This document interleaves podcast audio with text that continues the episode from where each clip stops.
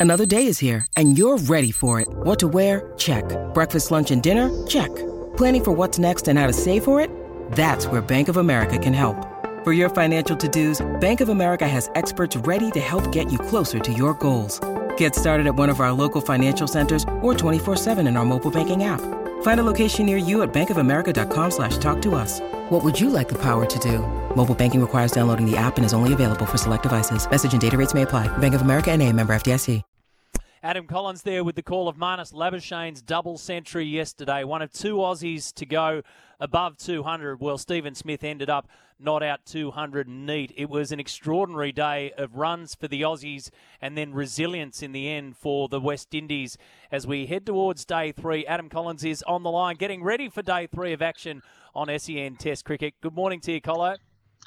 Morning, Waddy. Yes, uh, on the way to the Crown now. A, a, relatively gloomy morning in Perth as it was yesterday, but the sun peeked through, and as you say, it was a day for runs on a on a surface that's uh, that, that is that is that is all is only going to get better for batting. It doesn't feel like it's breaking up as yet.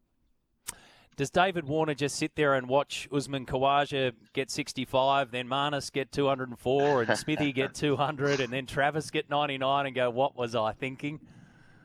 I, I, suppose David Warner and Joe Root can exchange text messages after what's happened in Rawalpindi yes. overnight with four Englishmen making centuries and Root missing out. Uh, but yes, uh, early on, uh, you know, inside edge back onto the stumps from Warner before he was set. And uh, as, as it so often is when a side goes gigantic like Australia did yesterday, there's one unlucky batter and, and was Warner this time around.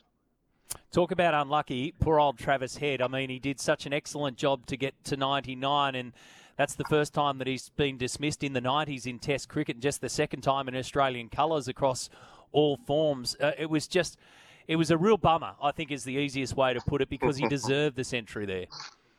He did. Uh, what I would say is that they are 99 of the easiest test runs that Travis Head will ever make. He walked out at, uh, I think it was three for 402 at that juncture, just as they went into the middle session.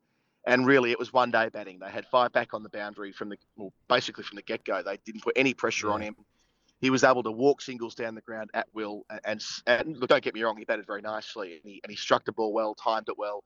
All you would expect after he batted so nicely as well in the one day as last week, where he hit top form at Melbourne, making a, a 150 opening the batting uh, in the coloured clothing. But yes, the the uh, I think it's important for Travis Head, uh, ignoring the century for a moment, that he made a contribution at the start of the summer he only made 91 runs across the five test matches in Pakistan and Sri Lanka cumulatively at an average of 15 and a high score of 26. Now, of course, he's a much better player than that. He won the Compton Miller medal last year for the player of the Ashes with two centuries, one at Brisbane and one at Hobart. And we know how good he is on home soil. But just to provide a bit of stability to his summer, making a big score to start, I think that even if it is one short of a ton, it'll be of some value as we work our way through the next couple of months.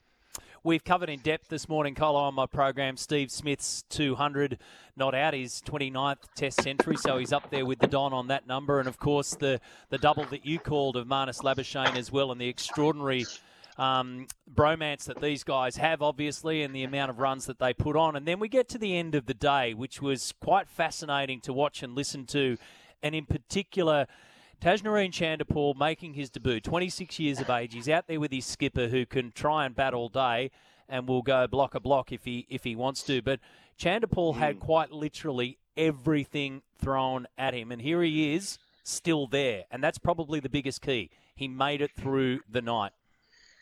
Absolutely loved it. Thought it was the highlight of the day from a competitive balance perspective. You saw Cummins bowl a brilliant spell to him to begin. Hazlewood smashes him in the box. He was doubled over in pain, agony. You could see how much discomfort he was in at that juncture. Mitchell Starc tried to work him over, and then guess what? He's like, "Stuff this! I'm going to start hooking them all." Um, he didn't. He only landed one of them. I think he hit Cummins for six over fine leg, but it was a bit of a throwback to uh, 1975-76, the Happy Hookers and uh, Roy Fredericks here in Perth with a, a left-handed opener clearing the pickets at fine leg and wanting to take on the short ball and having the bravery to get inside the line of the thing. Uh, that takes some guts, especially after being whacked in the privates. You know, he was 47 not out at the close of play. And sure, I think Australian fans want to see wickets this morning. But if if a young Chanderpaul, the son of Shivnarine, goes on and makes a century at the first time of asking here at Perth Stadium, that'd be pretty special. Yeah, his dad scored 67 on debut, so if he gets another three, he joins his dad in the half century club on debut. But like you say, if he could go the distance, it'd be something. Good on you, mate. We'll let you go.